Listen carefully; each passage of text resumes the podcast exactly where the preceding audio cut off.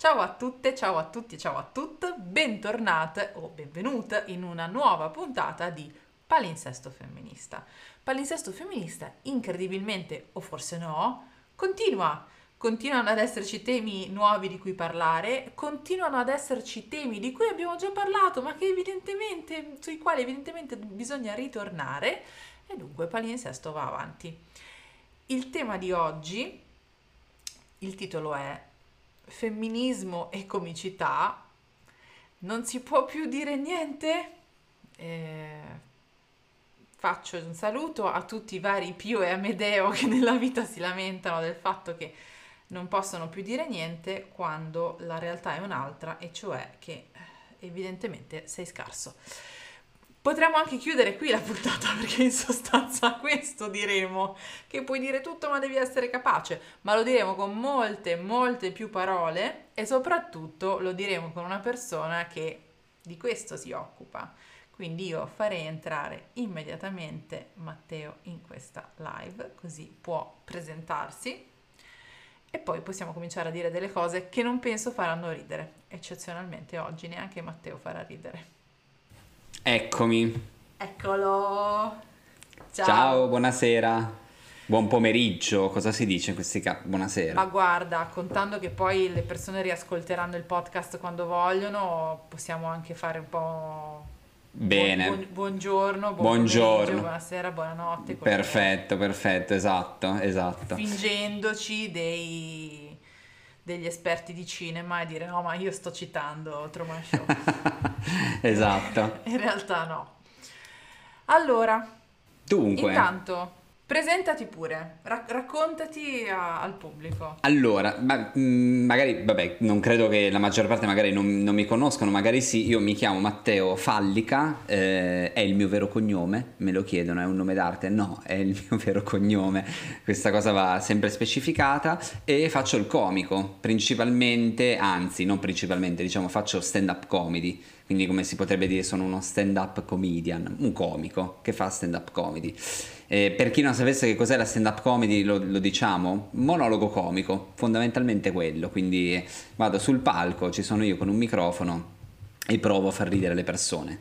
Eh, 99% dei casi succede per fortuna, altrimenti avrei smesso di farlo. Eh, quindi questo è, questo è fondamentalmente quello, quello che faccio, provo a far ridere le persone quello che ti differenzia dalla ehm, maggior parte delle persone che fanno stand-up comedy è che in sostanza provi a fare ridere senza offendere la gente, che a sì. quanto pare è una roba più unica che rara. Eh, sì, più che altro mh, è difficile riuscire a farlo, devo ammettere questa cosa, è veramente difficile, non perché io muoio dalla voglia di offendere le persone, non, non ci riesco, ma perché chiaramente ehm, diciamo che la, l'ambiente della comicità in Italia eh, mh, punta tutto molto sull'offesa, cioè a scaturire la risata con, con l'offesa eh, attenzione, cioè secondo me l'offesa è intesa proprio come offesa, cioè non magari stai facendo crowd working, fai la battuta al, alla persona che è nel pubblico, cioè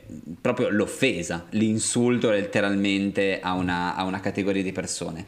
Eh, apro una micro parentesi, mi è venuto in mente adesso. Esiste tra l'altro proprio un filone di comicità che si chiama insult comedy, no? Cioè comici che fanno soltanto quello e ehm, poi magari ci torniamo anche dopo. E secondo me quello è una cosa molto diversa dal comico che offende per perché non sa fare il comico fondamentalmente. Sono comici che scelgono deliberatamente di fare quel tipo di comicità e ci sono alcuni che riescono a farla bene perché vanno a toccare magari particolari mh, punti, particolari temi, che non sono ovviamente l'insulto alla minoranza di turno, eh, chiaramente. E quindi sì, c'è l'offesa, ma è un altro tipo di offesa, quindi magari c'è proprio la volgarità più, più, più smaccata, però è un altro tipo di offesa. Eh, viene proprio fatto con un altro tipo di, di concetto. Eh, però sì, io la cosa che provo a fare, eh, ma questa è una mia cosa personale, eh, riuscire a fare stand up comedy, quindi mh, utilizzare quelli che sono i canoni della, della comicità della stand up comedy, che dovrebbe essere in teoria una comicità un po' più sopra le righe, non, non basata sugli soliti stereotipi, perché no, magari anche con delle volgarità, perché no? Eh, però cercando di stare attento al fatto che ci sono persone che magari oggi dicono, mm, boh, magari anche no, cioè magari abbiamo passato 50 anni, 60 anni, non lo so, mettiamoci quello che vogliamo, ad essere l'oggetto delle battute, magari si può fare qualcosa di, di diverso. E sinceramente devo dire la verità, mi viene piuttosto naturale forse perché appartengo a una di queste minoranze, quindi non, non, è, neanche, non è, una cosa che faccio mm, perché mi metto lì e dico ah, oggi proviamo a non offendere le persone trans. No, mi viene, guarda un po', mi viene, mi viene naturale, guarda un po'. E quindi questo, vabbè, mm, non voglio occupare troppo tempo in questa risposta, però questo è più o meno quello che cerco di fare. Ecco. Allora io entrerei proprio immediatamente Entriamo. in questo tema partendo proprio dal, dal titolo di questa puntata. No? Noi abbiamo deciso di chiamarla appunto femminismo e comicità e, e la domanda è, cioè, è vero che non si può più dire niente? Beh, eh, la risposta è un po' scontata, ovviamente è no, la risposta è no. È un po', questa domanda ricorda un po' la domanda che hanno fatto, presente il famoso video di quel, quel personaggio politico, di quella persona che non, non nominiamo per non cringiare nessuno. E gli ho chiesto, eh, ma mh, era vera questa cosa che hai una camicia nera perché sei fascista? Eh, non risponde, ma la risposta era ovvia, questa è al contrario. E la risposta è ovvia, no, cioè non è vero che non si può più dire niente, anzi, io credo che basti semplicemente vivere, cioè uscire di casa eh, o aprire i social e vedere che in realtà si può dire tutto, qualsiasi cosa. Cioè nel limite della legge, chiaramente quando si è passibili di querela, quello, quello no, è tutto un altro delle volte, delle ma anche volte lì, lo dicono anche, cioè, ma anche lì la legge dovrebbe intervenire, ma Capito? Cioè, quindi diciamo che, ma io dico anche, possiamo anche, per fortuna, cioè nessuno in Italia, eh, per ora almeno, eh, impedisce alle persone di dire qualcosa. Non, io non, a livello di comicità soprattutto, io conosco tanti comici con cui insomma lavoro, con cui magari condivido il palco, anche comici molto più famosi di me che lo fanno da tantissimi anni e mm, che fanno anche magari proprio la stand up comedy, quindi magari una comicità un po' diversa dalla solita, nessun comico mi ha mai detto io non riesco più a fare spettacoli perché non riesco più a dire niente. Cioè io proprio ho la gente che, che mi dice no, guarda, ti vorremmo ma non possiamo, mm, non si può, non si può. E, e la cosa ancora più assurda è che in realtà, eh, sempre a livello di comicità, ci sono comici, quelli che magari vogliono proprio toccare certi temi, si può dire, un po' più... Mm, non offensivi, di destra a volte, non so, non so neanche io come definirli, eh, che possono dirlo anche in prima serata su Canale 5 davanti a milioni di spettatori, nessuno ehm, impedisce questa cosa. Eh, anzi, la cosa che io noto è che delle due c'è molto più, mh, mm, chiamiamola fra virgolette, ok, censura su tutto quello che riguarda la non comicità. Mm, andiamo in onda questo programma piuttosto che questo, no, questo no, perché potrebbe.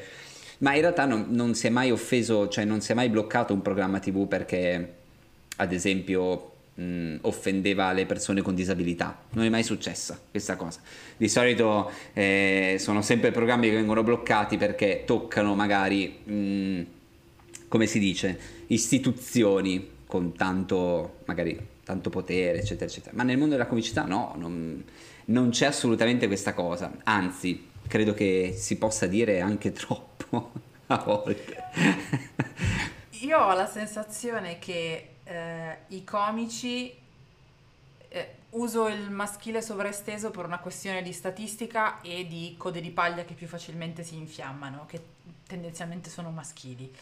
Eh, però ho sentito anche delle comiche eh, lamentarsi del fatto che non si può più dire niente, va bene. Eh, io credo che eh, la frase mm, mi lamento perché non, non, posso più dire niente, ormai non si può più dire niente, in realtà eh, necessiti di una traduzione. Cioè quello che viene detto è non si può più dire niente. Secondo me quello che si pensa è che palle che adesso quando faccio le mie battute c'è qualcuno che dice che a lui quella battuta non è piaciuta. Una volta io facevo tutte le battute che volevo e nessuno mi diceva che non gli piacevano, mentre invece adesso me lo dicono. E erroneamente pensano, siccome prima non me lo diceva nessuno e invece adesso me lo dicono, si vede che adesso sono tutti più sensibili. Ed è qua che secondo me è il gravissimo errore, cioè nel pensare che questa tua battuta fantastica prima facesse ridere tutti quanti e adesso invece non fa ridere alcune persone. Per alcuni sicuramente la sensibilità cambia, ma ad esempio per la categoria di persone con la quale tu te la stai prendendo, che normalmente è una categoria marginalizzata, sulla quale tu stai facendo una battuta, ecco, per quella categoria non è mai stata divertente quella battuta. Esatto. È che esatto. prima non avevano gli spazi per poter dire fa cagare questa cosa che hai detto. Certo, non certo. avevano un microfono per farlo. Adesso, nell'era dei social, dove tutte le persone, o la maggior parte delle persone, ha un microfono per poter parlare, è più facile che tu possa sentire un feedback anche negativo rispetto a una cosa che hai detto. Assolutamente. Tu, tu sei ancora liberissimo di fare la tua battuta omofoba o razzista o transfobica o sessista. Come dire, nel 2022 aspettati che ti arrivino delle critiche, prenditi la responsabilità di aver detto quella roba lì. Esatto, infatti secondo me il punto fondamentale è quello, cioè innanzitutto mh, spesso c'è un, un ehm, overstressing sulle, sulle questioni, no? Cioè tizio, mh, maschile sovresteso in questi casi, tizio tizio, comico comica, fa una battuta, eh, sui social scoppia il caso, chiamiamolo così, delle persone si sono offese, criticano la battuta è un episodio, è quella battuta che è stata criticata da magari una categoria di persone che ti stanno dicendo quella battuta non mi è piaciuta per questo motivo. A quel punto secondo me tu hai due possibilità. Ascoltare e dire ok, anche semplicemente dire ok, ho capito per quale motivo non vi è piaciuta questa battuta. Oppure improvvisamente urlare al complotto, non si può più dire niente, dove saremo arrivati. E la cosa che fa molto ridere, e non in senso ironico, a me fa proprio ridere, è che di solito il non si può più dire niente, oddio, eccetera, eccetera, viene detto sui principali quotidiani nazionali. È un po' come no, il discorso dei complottisti che dicono ah, ci vogliono censurare, però lo scrivono su Facebook, che credo che nei paesi dove realmente ci siano dittature, i social network non sono proprio così accessibili. Eh, e la stessa cosa cosa più in piccolo riguarda anche la comicità. Eh, quindi semplicemente qualsiasi persona, scusa, qualsiasi categoria potrebbe offendersi per qualsiasi battuta. Teoricamente eh, fare la battuta sui, non lo so, ehm, sui piccioni potrebbero esserci gli amanti di quella particolare categoria di piccioni che dicono a me questa battuta per me questa battuta è offensiva. Magari ci può essere anche il dialogo, cioè se scoppia, il caso sui social o semplicemente la cosa viene portata, ci può essere anche un dialogo, magari il comico dice no, guarda che io ho fatto quella battuta perché intendevo questa cosa qui. Ehm, oppure semplicemente il comico se ne può fregare, eh, credere che tutti ce l'abbiano con lui, che la sua arte eh, suprema è stata eh, voglia essere censurata e quindi di conseguenza sono tutti dei cattivi eh, che, che, vogliono mettere a tacere la, la, comicità o quella particolare battuta. Non, non, è così. Semplicemente a me è capitato, pochissime volte, a me è capitato che persone mi dicessero ah comunque quella battuta non mi è piaciuta, magari mm, non so alla fine di uno spettacolo, magari me lo scrivono sui social. Perché no? Gli rispondo, ma ah, per quale motivo non ti è piaciuta? Magari... Oppure capita che magari tu vuoi fare quella battuta lì, c'è cioè un mio pezzo dove faccio una battuta su Giorgia Meloni, ok, faccio questa battuta su Giorgia Meloni, una battuta molto innocente, è capitato ovviamente sui social che scrivessero ah no perché? eccetera eccetera, non è così, mi prendo la responsabilità di una battuta, so benissimo che fare quella battuta mi andrà a scatenare possi- po- potenzialmente eh, le persone a cui quella battuta su Giorgia Meloni non piace ci si prende la responsabilità. Potrebbe essere, voi come hai detto tu prima, vuoi fare una battuta proprio smaccatamente transfobica, cioè neanche che abbia un secondo livello di lettura. Vuoi proprio fare una battuta transfobica, la classica battuta no, eh, da barzelletta anni 80. Falla, ci saranno persone che ti criticheranno per questa battuta, ma tu prenditi la responsabilità di fare questa battuta e falla. La questione è che nessuno sta impedendo a nessuno di fare battute su una questione piuttosto che un'altra. Come hai detto tu, semplicemente ci sono diverse categorie di persone che dicono guarda, negli ultimi 50 anni a noi queste cose non facevano ridere, magari adesso te lo diciamo, magari adesso le persone che hanno 18-20 anni, che è un pubblico vastissimo anche ri- rispetto alla stand up comedy, ma anche ragazzini, anche più piccoli, cioè io capitato di vedere a serate ragazzini e ragazzine hanno 16-17 anni, seguono la stand up comedy hanno una sensibilità diversa, ma secondo me non è, non è, neanche una questione di sensibilità, semplicemente vivono in un mondo dove per fortuna non è più normale eh, dare del frocio a un ragazzino semplicemente perché, mh, mm, non lo so, ha una maglietta rosa, cioè delle cavolate del genere. Quindi nel momento in cui un comico mi costruisce tutta una battuta su questo, io la domanda che gli farei non è tanto esiste una dittatura del politicamente corretto che ti impedisce di fare quella battuta o meno. Io la domanda che gli farei è: ma davvero tu hai perso tempo a scrivere una battuta così brutta? È tipo la stessa domanda che devi fare quando uno prende un colpo in testa. In che anno siamo? Lo sai in Capito. che anno siamo? Perché Capito. secondo me alcuni non lo sanno in che anno siamo. È, è proprio quello. Cioè io anche negli ultimi mesi ho visto un sacco di spettacoli stand up comedy di comici eh, uomini, donne, eh, transgender, gay, eterosessuali, principalmente eterosessuali, che hanno fatto anche battute di black humor, che hanno fatto battute letteralmente su qualsiasi cosa. Ho sentito battute sulla strage di Bologna. È ovvio che un argomento così sensibile avrà persone che si potrebbero potenzialmente offendere per questa cosa, perché tu stai scherzando su qualcosa di veramente brutto, di terribile, una strage fascista. Il problema è cioè il problema, il punto è qual è il senso di quella battuta, per quale motivo mi fai quella battuta, cosa mi arriva da quella battuta, mi arriva che viva il duce, non so, oppure forse c'è qualcosa sotto, è, è sempre quello il punto secondo me. E infatti non ho sentito nessuno che a fine serata si sia andato a lamentare per una battuta su quell'argomento. Perché infatti secondo me c'è da dividere, uh, come dire, il gusto personale, assolutamente soggettivo, di ogni singolo individuo, per cui tu puoi fare la battuta più safe del mondo e c'è qualcuno che si offende. Ma questo, come dire, ha a che fare con le soggettività. È un rischio, ma anche senza entrare nel, nella stand-up comedy, ogni volta che parli Ovunque. c'è il rischio che tu possa offendere qualcuno o qualcuna. È assolutamente da mettere in conto. Un conto è questo. E un conto però è non sapere come si costruisce una battuta, non sapere le regole della comicità, perché qua sembra che tu faccia una scoreggia con l'ascella e diventi Bill X, ma non è propriamente così, cioè non funziona proprio così. Per cui se tu vai su un palco, ti definisci stand-up comedian e non lo sai che se tu fai una battuta su una categoria la battuta non può essere fatta contro quella categoria. Puoi fare una battuta su quella categoria, ma deve far ridere quella categoria.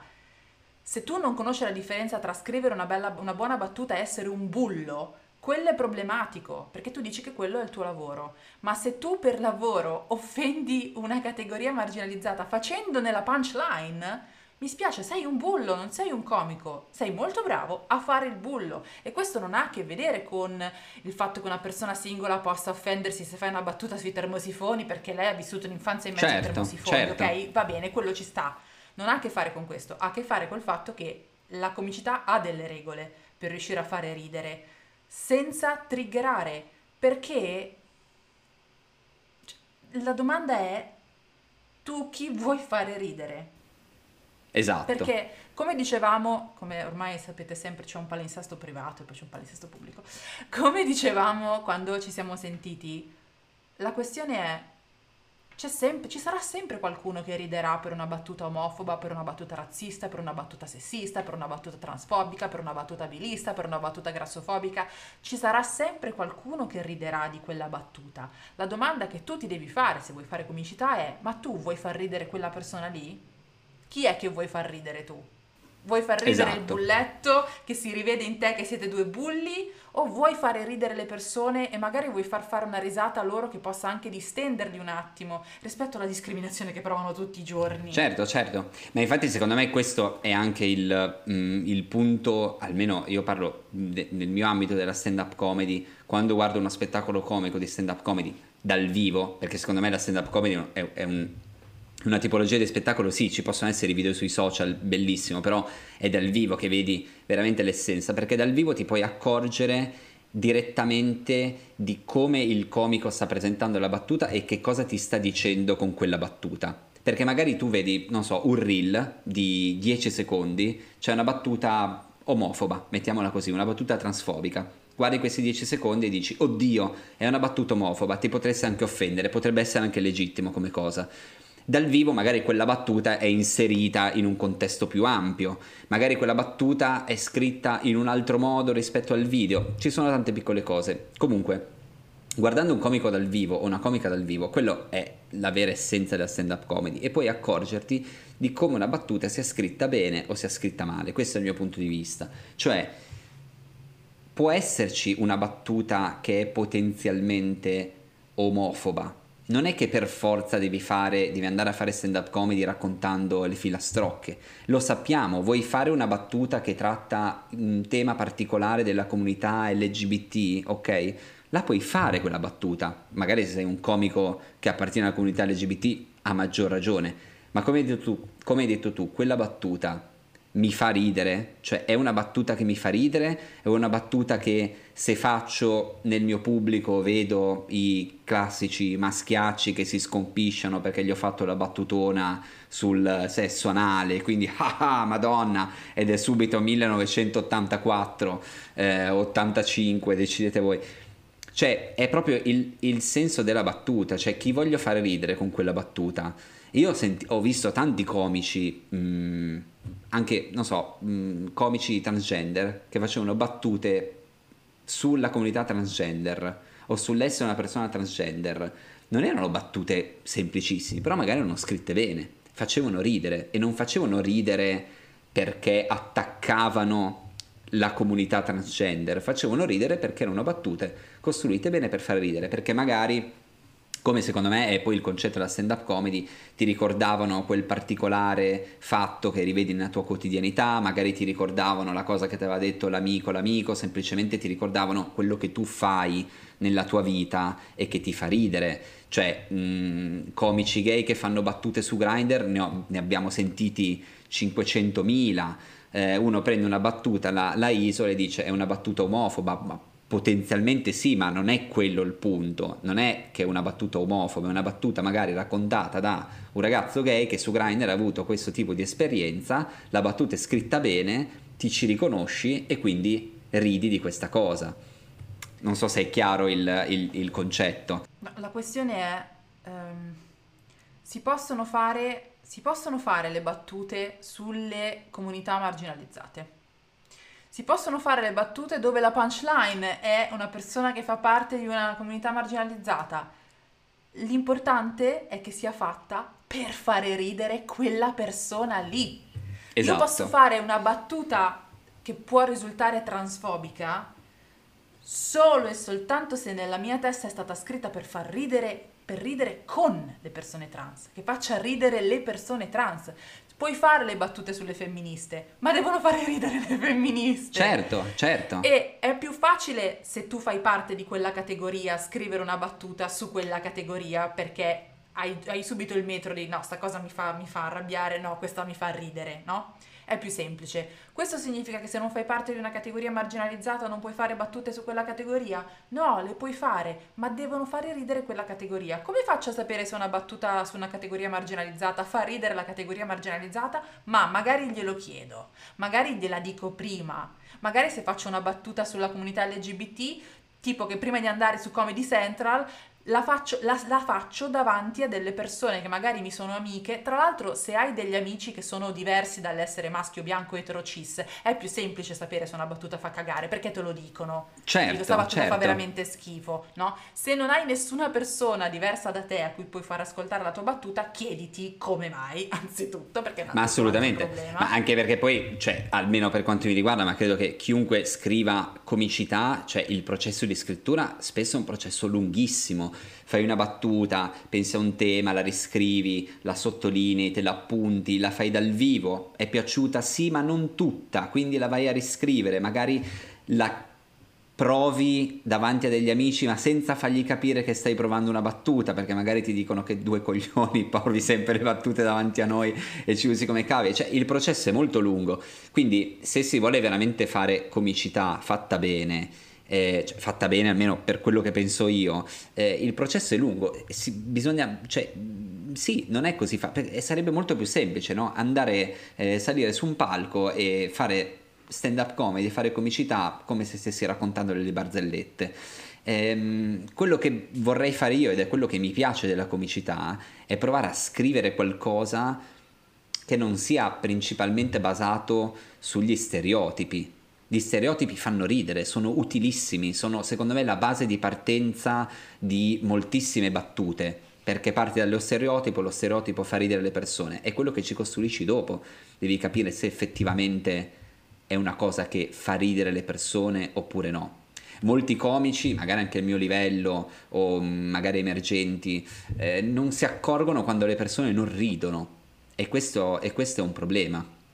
Mentre invece magari quelli più molto più famosi, magari che vanno appunto un più Amedeo qualsiasi, lì è diverso, lì sai benissimo quello che stai facendo e sai benissimo che quel tipo di argomento scatenerà polemiche a cui tu risponderai lamentandoti, eccetera, eccetera, e di conseguenza visibilità. Però hai deciso eccetera. di far ridere i bulli. Hai deciso di fare quella cosa lì. Non hai deciso di combattere contro la dittatura del comunità. No, tu hai deciso di fare proprio quella cosa lì.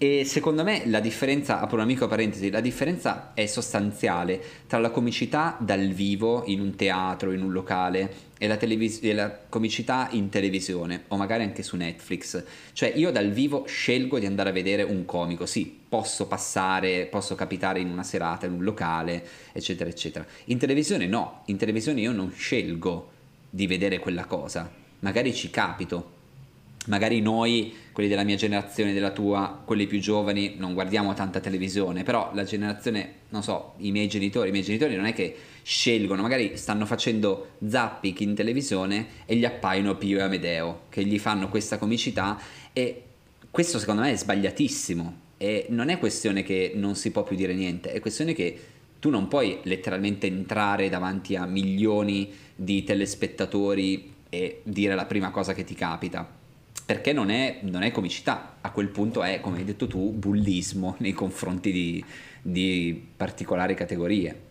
Questo ci porta al, al, tema non solo tu comico chi vuoi far ridere, che questa è una domanda che ti devi fare, perché cioè, nella vita puoi decidere di far ridere i bulli oppure puoi decidere di far ridere gli altri e se scrivi alcune battute, soprattutto se non la stai improvvisando, ma se tipo stai andando in televisione a dire certe cose, è evidente che quella battuta l'hanno letta anche altre persone, che è passata a un vaglio e quindi tutti quanti ci siamo guardati negli occhi e abbiamo detto bene, oggi stiamo dalla parte dei esatto.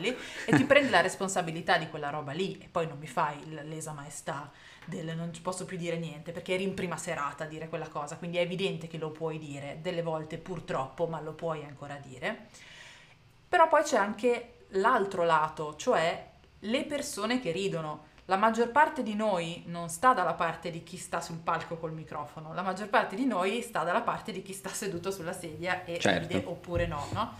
Ehm, molto spesso quando vengono fatte delle battute scritte male, dove la punchline è, è violenta ed è un'offesa nei confronti di una, di, una, di una, comunità o di una persona che è già discriminata e quindi quella è proprio violenza gratuita.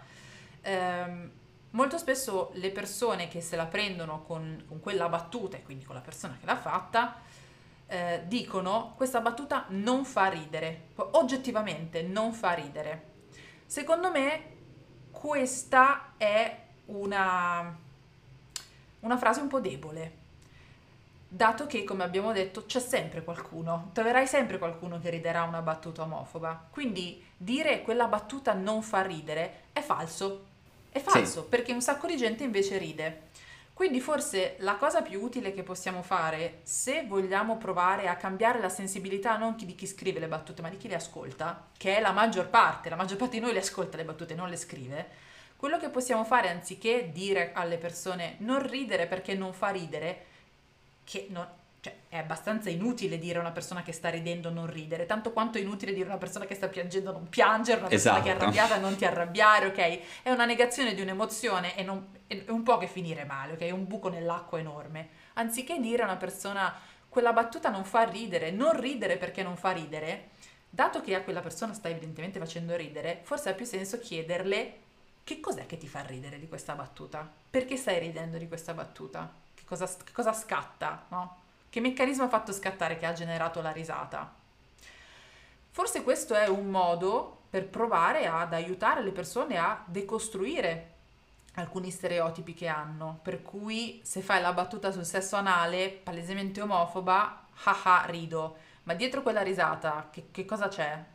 C'è ad esempio il, il, timore di quella cosa? Questa è una, cioè, una delle battute migliori rispetto a questo tema, cioè, l'ha fatta un uomo etero, cioè quando Daniel Sloss dice noi uomini abbiamo paura del sesso, del sesso anale perché abbiamo paura che lì non ci sia un bottone, ci sia uno switch, per cui cioè, una volta che lì basta sono gay, questa è una battuta sul sesso anale dove la punchline è la mascolinità fragile degli uomini etero. Certo, certo, no? ma che è poi la stessa cosa che succede nello speciale di Bo Burnham, anche lui eterosessuale, americano bianchissimo, tra l'altro biondo in tutti i sensi, eh, se non sbaglio nella, nella, canzone in cui dice, eh, vabbè riassumendo, sono femminista tranne quando appare un ragno in, in cucina a quel punto. È ovvio che in quel caso il target della battuta non sono le persone femministe, questo è ovvio, non sono neanche le persone che si spaventano dei ragni, come il sottoscritto, fra l'altro, ma semplicemente mi stai dicendo sì, fai pure il duro, ok, tutto quello che vuoi, ma tanto poi il ragnetto ti fa paura lo stesso. È ovvio che il, il, target della battuta è un altro. E in quel caso sono d'accordo con te. No, in Quando realtà, c'era... a ricordare quella battuta, quella è una, è una battuta che dice proprio... Eh, in realtà sta parlando alle donne perché lui dice tutte femministe finché non c'è un ragno nella stanza. Sì, ah, esatto, brava, brava, è okay. il contrario. Quella esatto. è una battuta, quella è una battuta su, sulle femministe, palesemente. Sì. Ed è una battuta che fa un sacco ridere, fa un sacco ridere. Perché esatto, è il contrario. Perché è, è, a parte che è scritta bene e poi arriva da un comico che ti ha fatto capire nel tempo molto bene qual è la sua posizione rispetto al femminismo. Quella è una battuta scritta certo, da un uomo ma infatti, femminista è la cosa che dicevo prima, dal vivo o comunque conoscendo il comico, quando sai che il comico o la comica la pensa in un certo modo, allora ogni battuta che fa può essere inserita in un contesto molto diverso. Ci può essere la comica donna eterosessuale che mi fa magari una battuta sulle donne lesbiche, ok? Ma se io so qual è il suo pensiero sulla comunità LGBT, magari come sostenitrice, magari come eccetera eccetera, magari è una battuta su una sua amica, eccetera.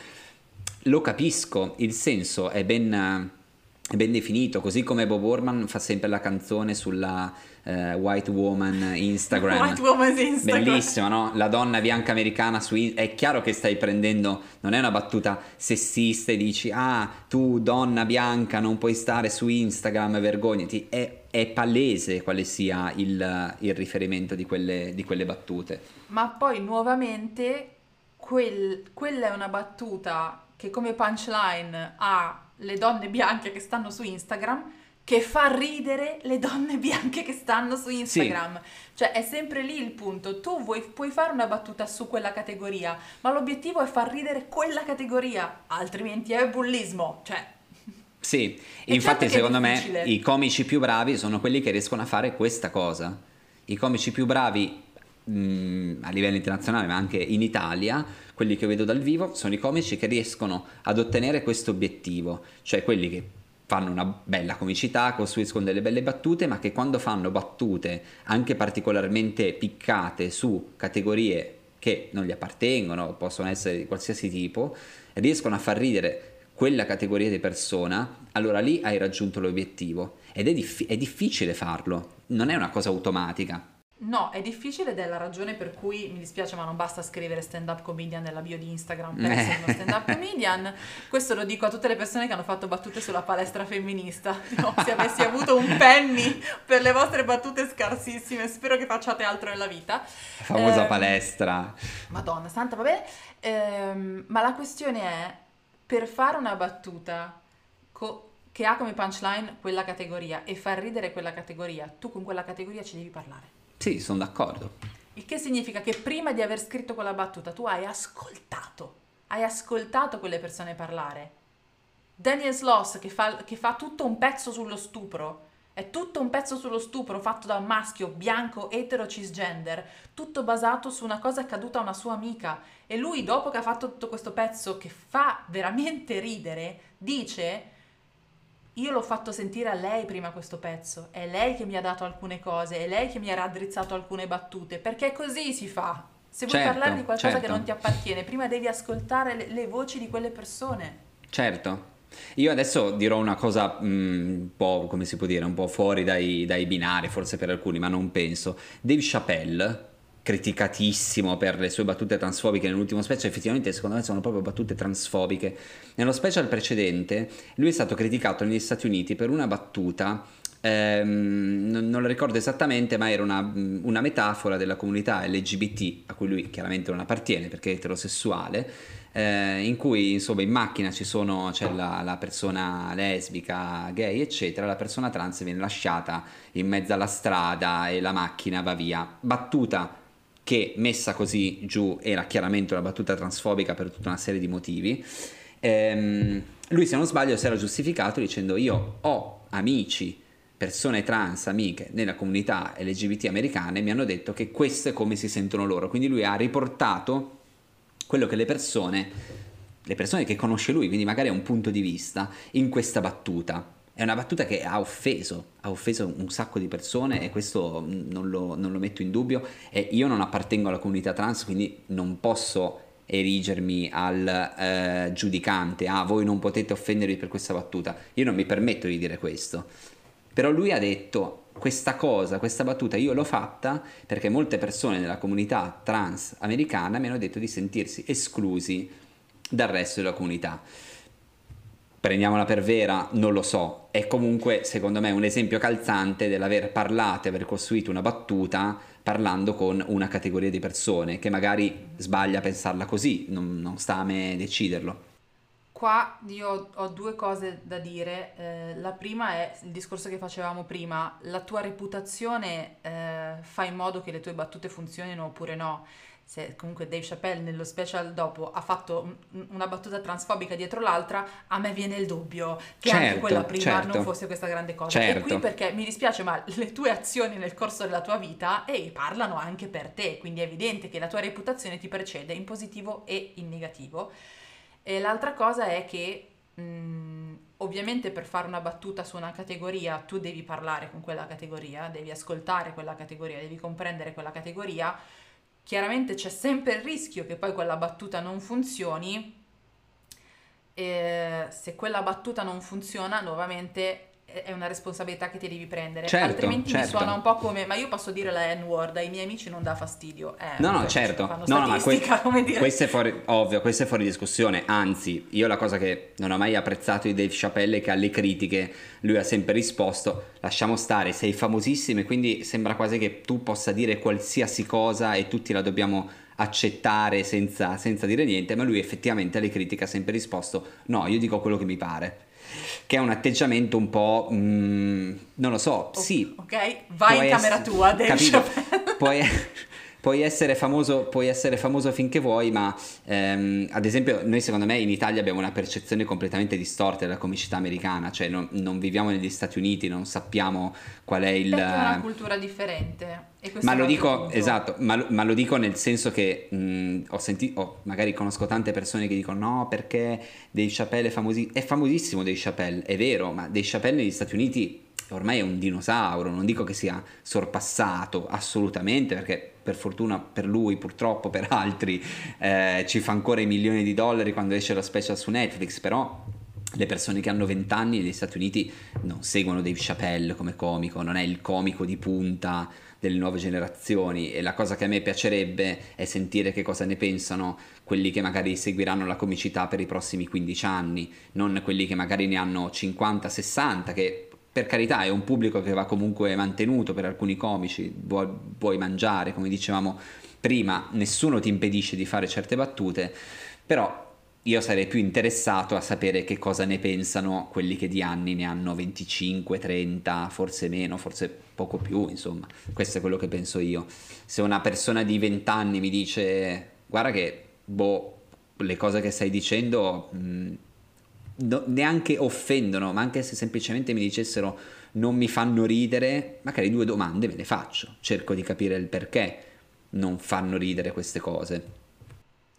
Sì, i comici che si lamentano perché adesso le persone non ridono più della loro comicità, eh, mi lasciano sempre un po' interdetta perché, eh, come dicevamo anche in privato, eh, la comicità non può non tener conto della cultura che si evolve. Cioè, tu fai comicità in questa cultura, ragion per cui noi non possiamo capire fino in fondo la comicità americana se non siamo lì e non viviamo lì e quella non è la nostra cultura. Per la stessa ragione, se tu fai il comico o la comica, non puoi prescindere dalla cultura nella quale sei inserito o inserita. E eh, i comici che si lamentano perché le loro battute da vacanze di Natale adesso non fanno più ridere, mi fanno un po' l'effetto di, non so, vedere il cocchiere che si lamenta perché nessuno più sale sulla sua carrozza trainata dai cavalli, ma forse perché abbiamo le automobili. Certo, infatti, ma infatti il punto è proprio quello, cioè... Mh mm, magari il, mo- il, mondo cambia, cioè lo sappiamo che cambia, evolve. Mm, di solito, quello che, questa è la mia filosofia, di solito il mondo è sempre evoluto in positivo, ci sono tanti eventi negativi, però l'aspettativa di vita è aumentata, ci sono più diritti, la società tende a evolvere in senso positivo. Quindi, perché non può farlo anche la comicità? Cioè, quello che mi chiedo io è perché se non lo so, a livello di film e di cinema certe cose non piacciono più. Banalmente nessuno andrebbe a vedere con, come se fosse normale un film muto in bianco e nero. Lo vai a vedere sapendo che è un film muto in bianco e nero, eh, magari un film par- per persone particolarmente attente al cinema, eccetera, eccetera. Nessuno direbbe, ah, oggi nessuno fa più film muti in bianco e nero, eh, c'è colore ovunque, è una dittatura del, del colore e non si capisce perché per la comicità invece bisogna continuare a perpetrare la stessa, lo stesso stereotipo, eh, cosa che fra l'altro, ripeto, non succede, cioè mh, mm, vuoi fare battute offendendo le persone, falle, nessuno ti obbligherà a non farle.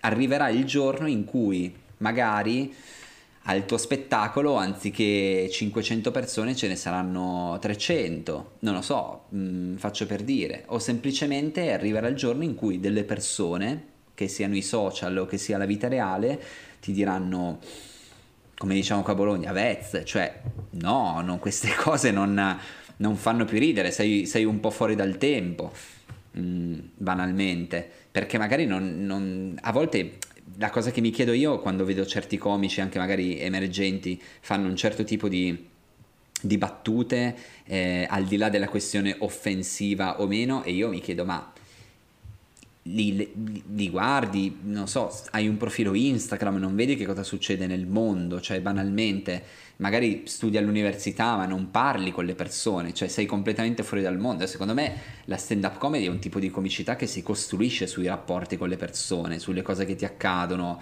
sui, sui racconti, sui confronti. È anche il bello magari di trovare sempre un, per ogni questione un punto di vista differente. Magari hai 50 comici che ti fanno 50 pezzi tutti su Tinder, però sono 50 punti di vista differenti che fanno tutti ridere.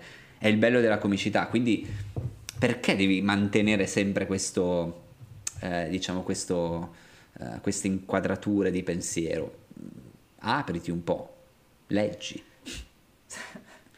Parla con la gente. Parla con la gente. Tra l'altro, per quanto riguarda um, i comici del, della vecchia guardia, eh, io penso sempre che non sia eh, l'età a impedirti di stare al passo coi tempi, ok?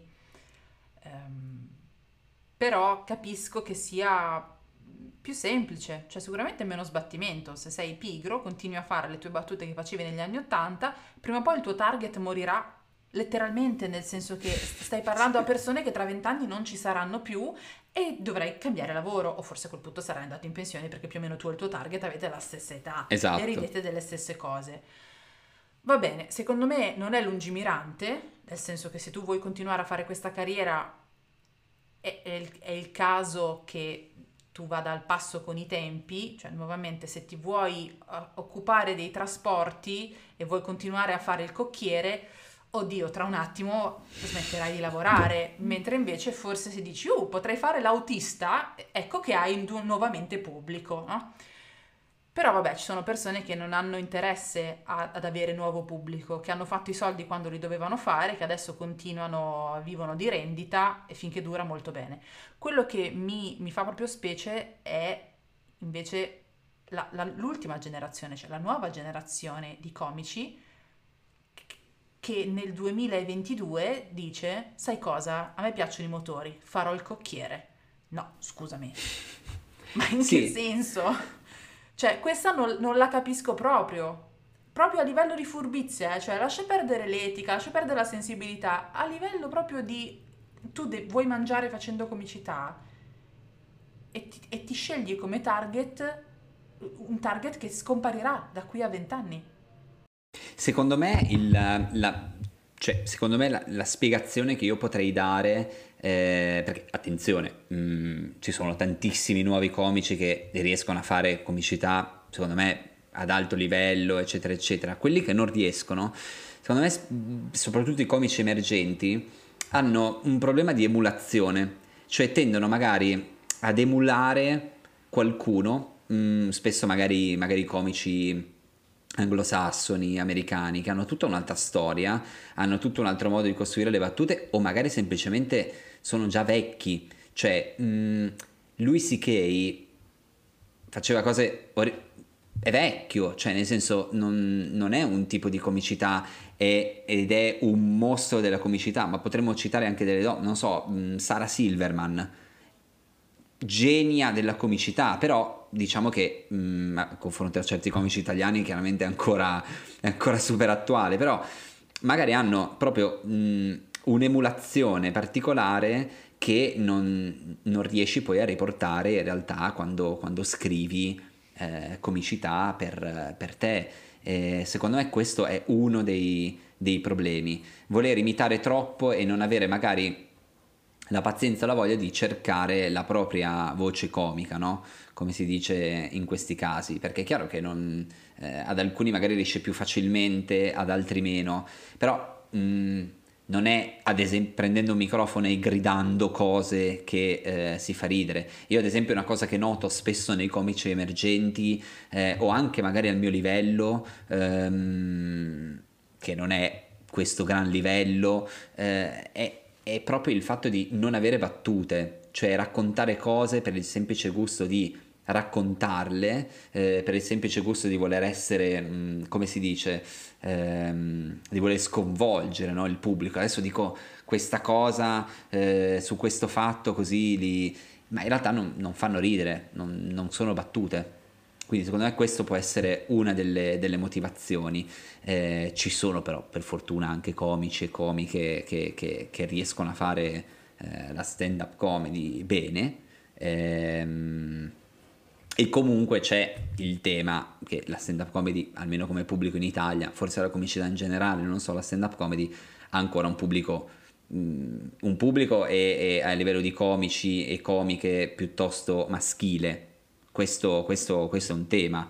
E la cosa che io ho notato è che mm, in senso positivo dopo la pandemia ci sono molte più serate di stand up comedy, ci sono molte più open mic di stand up comedy e vedo molte più comiche donne, vedo diverse persone, persone trans che non, ho mai, non, non vedevo assolutamente. Quindi questa magari mh, può essere una nota positiva nel, nel panorama. Eh, persone magari della comunità LGBT che dicono ma perché io devo stare ad ascoltare le battute, magari potrei anche iniziare a farle. Questo potrebbe aiutare le prossime generazioni perché come dicevi tu, se c'è una, una questione che riguarda l'emulazione, stai emulando qualcuno che ha, ha fatto il suo tempo, eh, forse se, se cominciano a esserci sul palco le diversità, magari anziché emulare il, quello che eh, si masturba davanti alle tipe e poi però poverino il politically correct non può più fare niente tranne fare gli spettacoli ovunque comunque nel mondo magari provano a emulare una persona diversa no? il problema è anche quello che fino a pochissimo tempo fa c'era un, un, solo modo di fare comicità e potevi presentarti in un solo modo per fare comicità.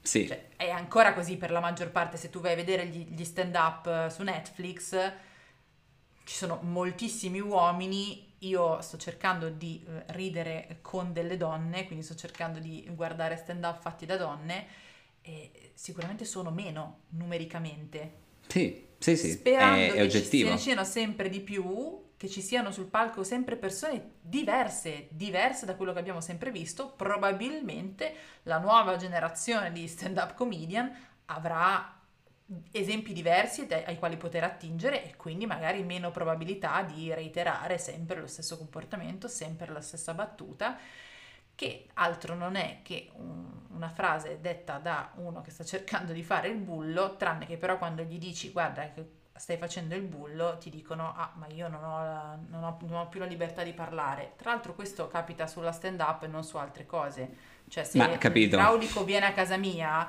e poi il lavandino mi perde ancora e io gli dico guarda che questo lavoro non è stato fatto bene, lui non è che dice oh il politicamente corretto, no l'hai fatto bene, è abbastanza evidente. Per altre cose invece no, io sono bravissimo, è che eh, vengo censurato. Diciamo anche questa cosa, che veramente non tutti sono nati per far ridere. No, ma Va infatti bene così. spesso mh, la cosa, come dicevo, secondo me spesso succede questa cosa. Comico, comica, mh, pre- mh, principalmente maschi, si lamentano tantissimo della dittatura del politicamente corretto e in realtà lo fanno nel mainstream più totale, in televisione, sui giornali.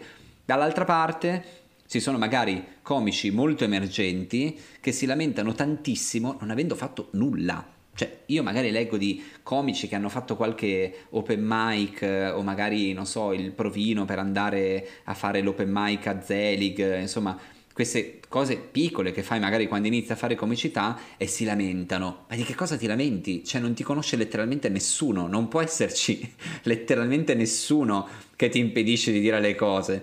Potrei dire anche purtroppo in certi, in certi casi. Eh, quindi se magari hai appena iniziato e dopo un anno mh, magari noti che c'è mh, un certo, diciamo, come si può dire, eh, sentimento di... mh, le persone sono restie a ridere alle tue battute, è il momento di chiedersi, le sto scrivendo bene? Sei ancora in tempo per migliorare? Eh, perché mh, Pio e Amedeo continuano a riempire i cinema e si lamentano, ma se sei, sei appena iniziato a fare comicità e già ti lamenti, eh, mm, io due, due domande me le farei. Io me le farei anche se fossi più Amedeo, però... mi- Eh vabbè, è qui in caso.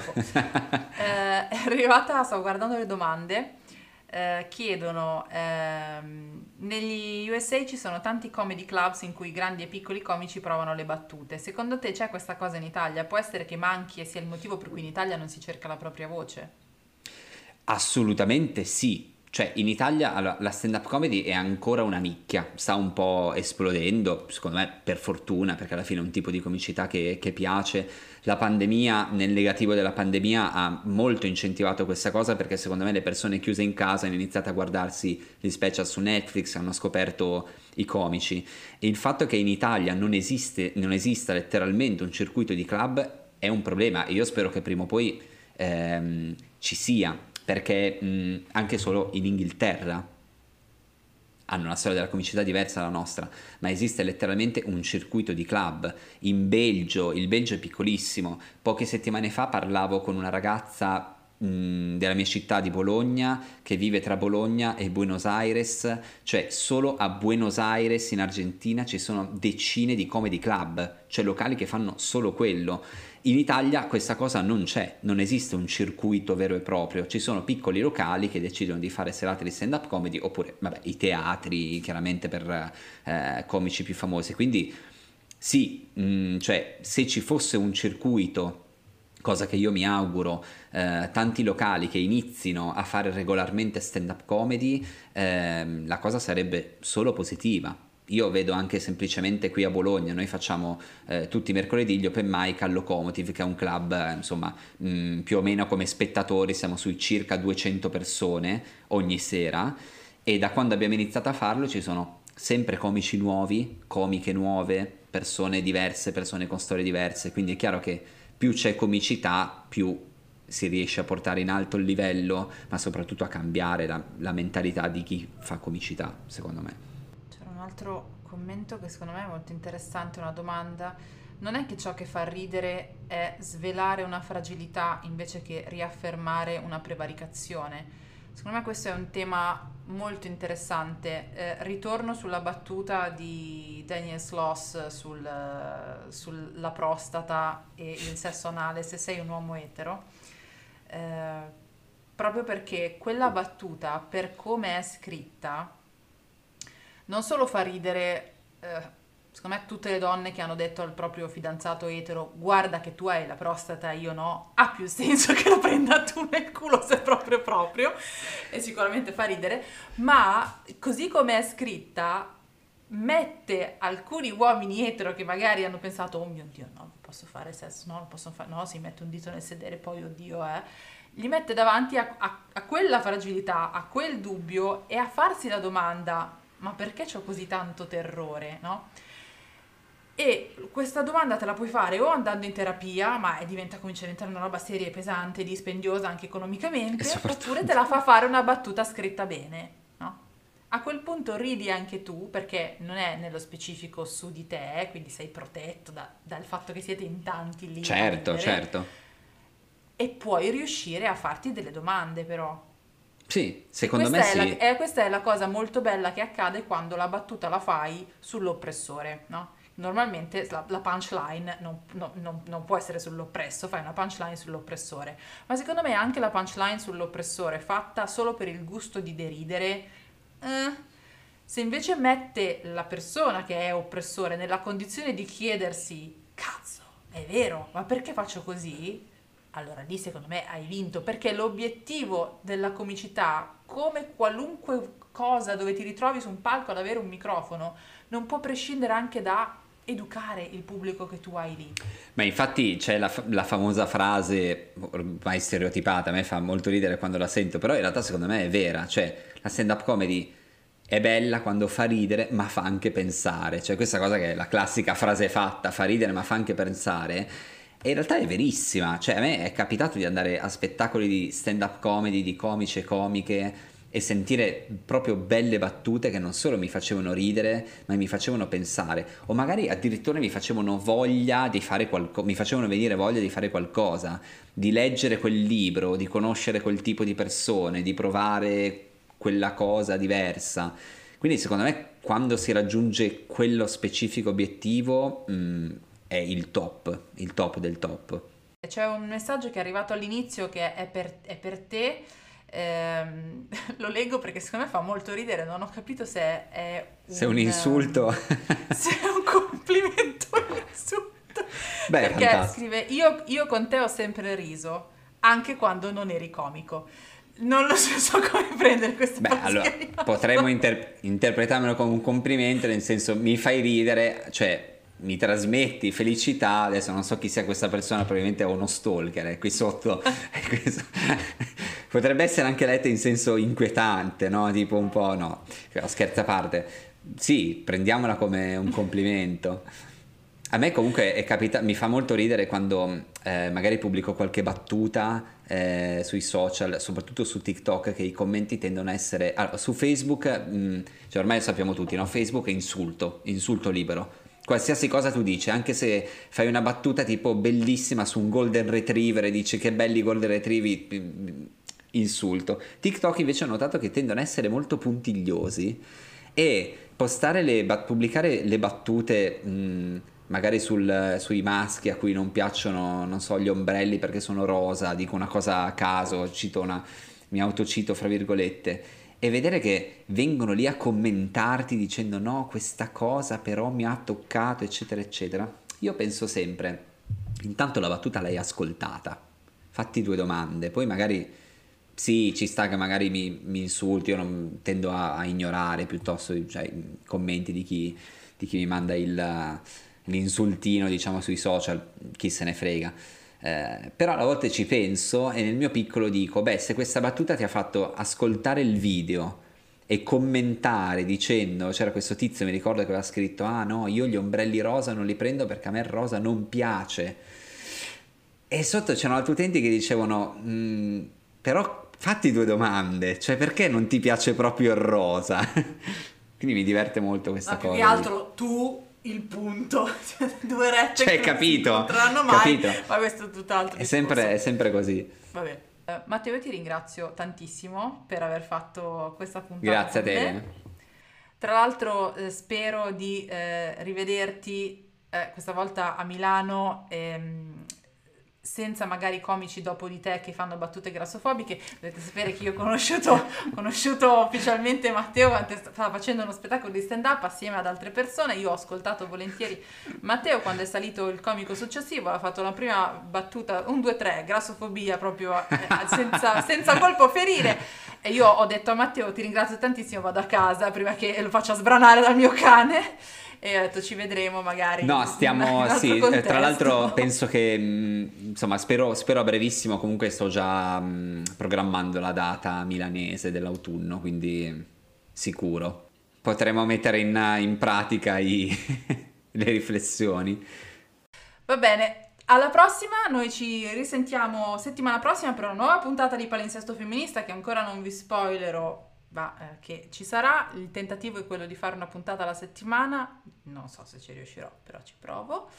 Eh, voi potete riascoltarla dove vi pare. Grazie ancora a Matteo per questa ora di chiacchiera. Andate Grazie a seguire a voi. Matteo che eh, eh, rischiate anche di ridere senza cringiarvi, che di questi tempi non è semplicissimo. Quindi andate a seguirlo. Grazie mille. Ciao! Ciao!